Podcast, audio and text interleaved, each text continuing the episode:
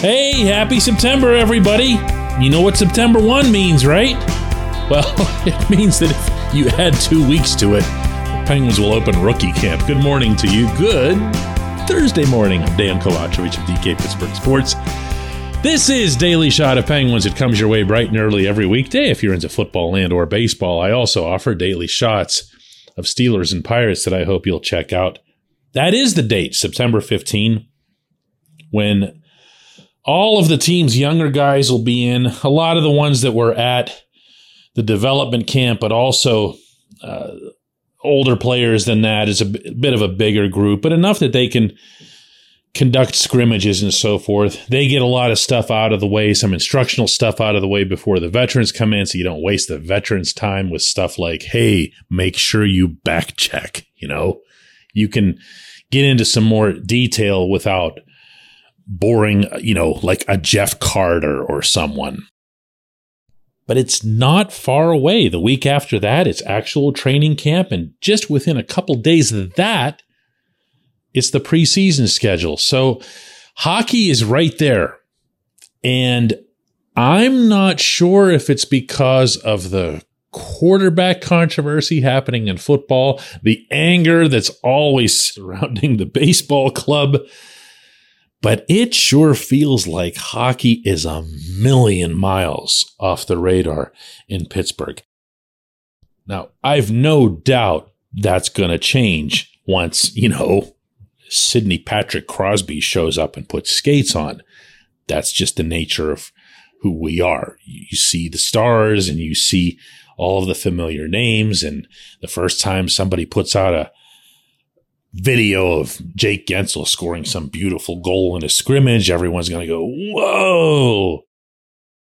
But what I can't help wonder about already, and I feel like this is a fair thing to bring up, is whether or not people are going to be excited about this team. Not their team, not their favorite players, but this team and this team's potential. The last couple of years, if you think about it, particularly once the COVID thing started to subside and you could get people back into the arenas again. The pattern was that the Penguins immediately, immediately showed that they were a really good regular season team again. Do you remember last year? Where were they that they opened up? Yeah, in Tampa. And they absolutely slaughtered the Lightning with half of their minor league club. And everyone was reminded, well, look at this. The head coach really has a solid system, can plug anybody into that. And Tristan Jarry played really well. And they did it without Sid and Gino and everything else. And this is only going to get better when they come back and everything else. And there was an immediate sense of, okay, they're competitive. And then as the season went along, that only solidified both years, I should say, both years. Because in the first of the past two years, that's when the predictions were out there that the Penguins weren't even going to make the playoffs, the, this impossible division that they were placed in, and they ended up winning the division. And last year, they were right in there through the whole thing as well, despite significant injuries. So everyone got their hopes up, hopes up, hopes up. And Lucy's holding the football there at the end. And here comes Charlie Brown running to it. And there goes the first round of playoffs. This portion of Daily Shot of Penguins is brought to you by the good people at the Greater Pittsburgh Community Food Bank, where they're committed to providing food for all of our neighbors in need across Western Pennsylvania. They, in turn, need your help. Find out how $1 can be turned into five full meals. For those in need, visit pittsburghfoodbank.org. What I'm wondering is if the fans aren't going to be a little bit more careful this time around, even if the Penguins were to play exceptionally well in the regular season. Again, even if there were signs that, hey, Sid and Gino and Tanger, they still got it. Those contracts are going to look great for a long time. And oh, by the way, look at Jeff Carter flying around again. Must have been something wrong with him at the end of last season. I still think you're going to have some trepidation because of the playoff thing. Every single statement about the hockey team is going to be followed by a dot, dot, dot, and something related to the Islanders or the Rangers. And that'll be fair. I'm not criticizing it. I'm actually not even expressing a viewpoint on it other than that I think it'll exist. And because it'll exist, believe you me, it'll make its way into the locker room. Not even the most sheltered, secluded, I don't even look at Twitter type of players can avoid this sort of thing completely. If there's a negativity in town about this team, if there's a, they're all too old, never should have kept them all together, uh, this core, that core. Yeah, I see Jarry now, but what about Jarry when he threw that puck up the middle of the rink? The head coach won't play the young guys. The GM won't make the big move. And what are we doing with nine NHL defensemen when we don't even have a third line? These are all questions I think are going to come up and are going to be valid if they play out the way I just described. But I also know this there are guys in that room, there's one in particular that loves to operate with a chip on his shoulder. And when I say chip, I'm talking about Mount Kilimanjaro on his shoulder. And that would be your Christopher Letang. He is that guy who sees, hears, and reads everything and then proceeds to share it within the room. I'm not guessing at this. And he is that guy who loves to take material that's negative and turn it into a motivating factor for him.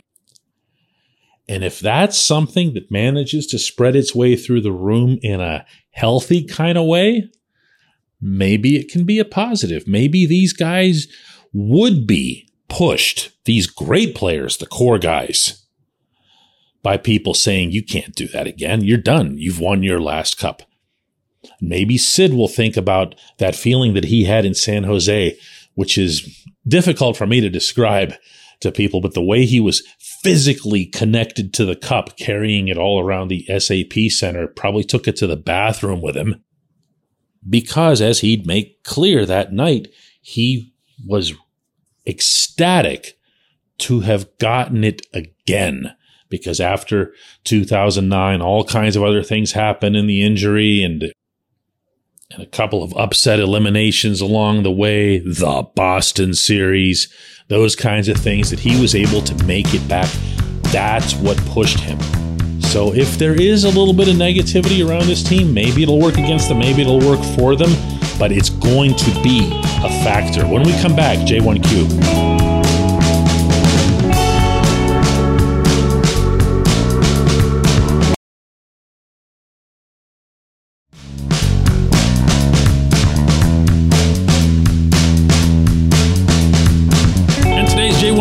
From Eric who says, DK, do you think the Fenway Group locked up Mike Sullivan and the core to normalize what to expect from the Penguins over the next few years because they're looking for longer term stability because they want to buy an NBA franchise and place it in Las Vegas?